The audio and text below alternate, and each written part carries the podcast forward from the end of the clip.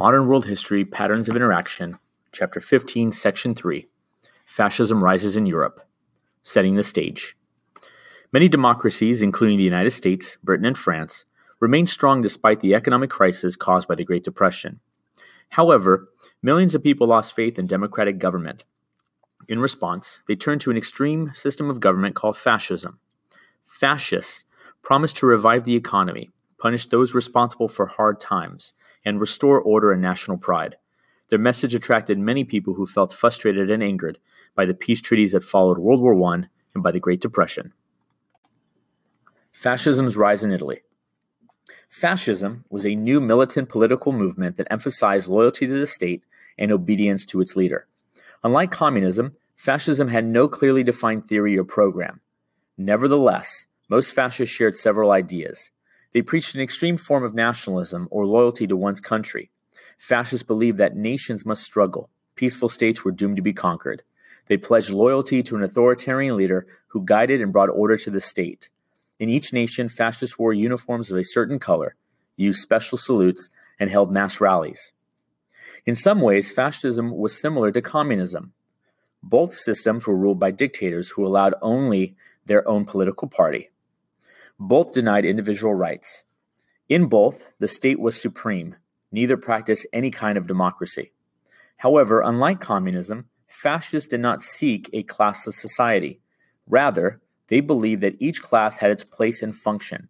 In most cases, fascist parties were made up of aristocrats and industrialists, war veterans, and the lower middle class.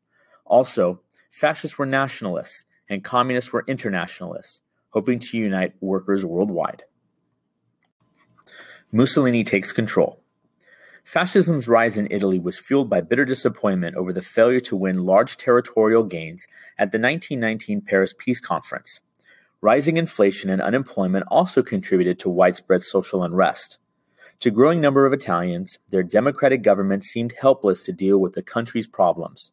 They wanted a leader who would take action. A newspaper editor and politician named Benito Mussolini uh, boldly promised to rescue Italy by reviving its economy and rebuilding its armed forces. He vowed to give Italy strong leadership. Mussolini had founded the Fascist Party in 1919. As economic conditions worsened, his popularity rapidly increased. Finally, Mussolini publicly criticized Italy's government. Groups of fascists wearing black shirts attacked communists and socialists on the streets. Because Mussolini played on the fears of a workers' revolt, he began to win support from the middle classes, the aristocracy, and industrial leaders.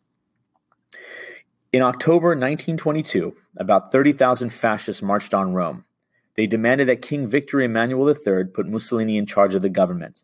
The king decided that Mussolini was the best hope for his dynasty to survive. After widespread violence and a threatening uprising, Mussolini took power legally. Il Duce's leadership. Mussolini was now Il Duce, or the leader. He abolished democracy and outlawed all political parties except the fascists. Secret police jailed his opponents.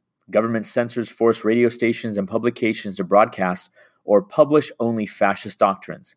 Mussolini outlawed strikes. He sought to control the economy by aligning the fascists with the industrialists and large landowners.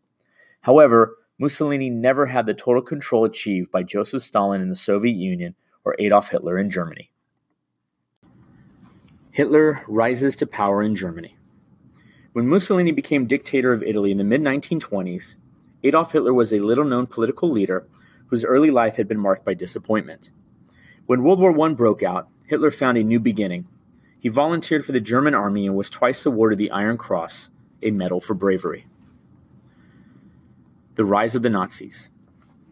At the end of the war, Hitler settled in Munich. In 1919, he joined a tiny right wing political group. This group shared his belief that Germany had to overturn the Treaty of Versailles and combat communism. The group later named itself the National Socialist German Workers' Party, called Nazi for short. Its policies formed the German brand of fascism known as Nazism. The party adopted the swastika or hooked cross as its symbol. The Nazis also set up a private militia called the Stormtroopers or Brown Shirts. Within a short time, Hitler's success as an organizer and speaker led him to be chosen Der Fuhrer, or the leader of the Nazi Party. Inspired by Mussolini's March on Rome, Hitler and the Nazis plotted to seize power in Munich in 1923. The attempt failed and Hitler was arrested. He was tried for treason, but was uh, sentenced to only five years in prison. He served less than nine months. While in jail, Hitler wrote Mein Kampf, My Struggle. This book set forth his beliefs and his goals for Germany. Hitler asserted that the Germans, whom he incorrectly called Aryans, were a master race. He declared that non Aryan races such as Jews, Slavs, and Gypsies were inferior. He called the Versailles Treaty an outrage and vowed to regain German lands. Hitler also declared that Germany was overcrowded and needed more Lebensraum, or living space. He promised to get that space by conquering Eastern Europe and Russia.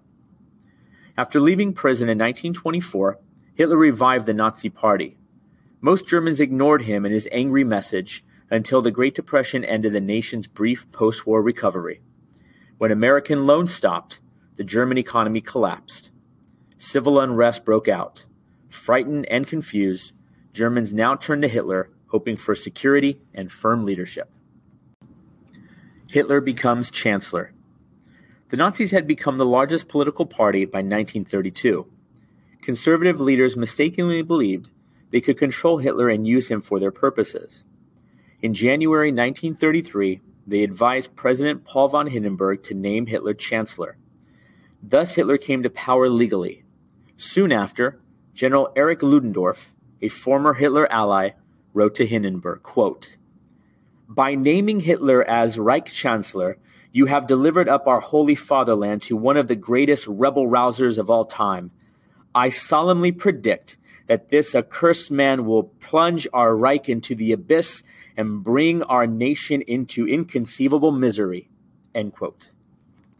Once in office, Hitler called for new elections, hoping to win a parliamentary majority. Six days before the election, a fire destroyed the Reichstag building, where Parliament met. The Nazis uh, blamed the communists, by stirring up fear of the communists, the Nazis and their allies won by a slim majority. Hitler used his new power to turn Germany into a totalitarian state. He banned all other political parties and had opponents arrested.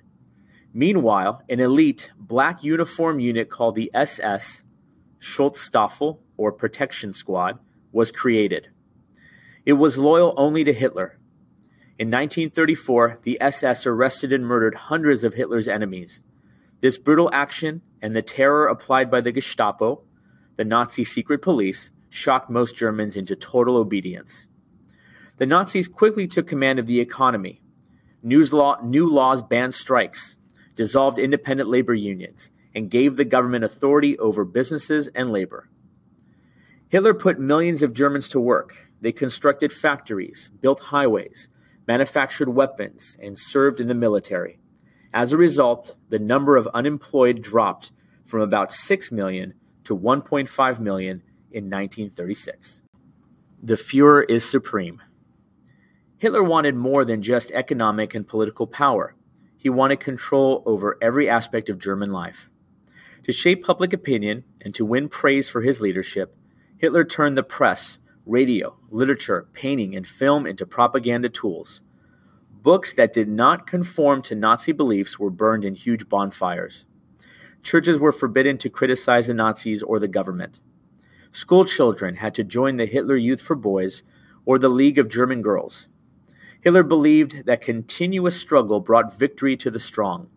He twisted the philosophy of Friedrich Nietzsche to support his use of brutal force. Hitler makes war on the Jews.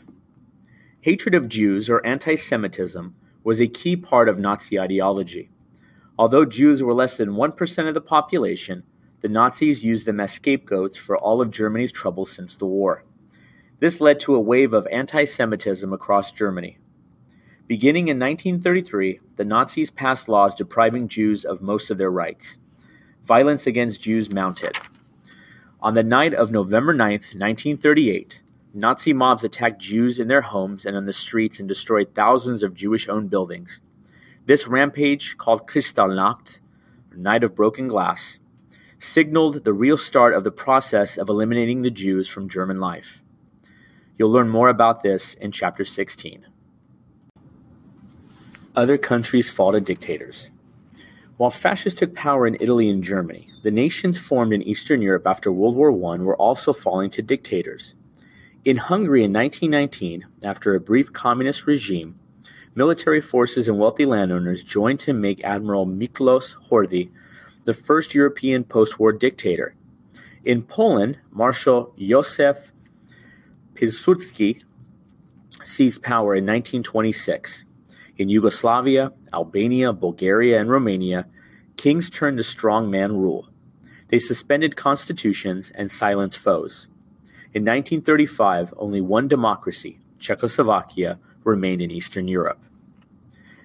Only in Eastern European nations with strong uh, democratic traditions, Britain, France, and the Scandinavian countries, did democracy survive. With no democratic experience and severe economic problems, many Europeans saw dictatorship as the only way to prevent instability.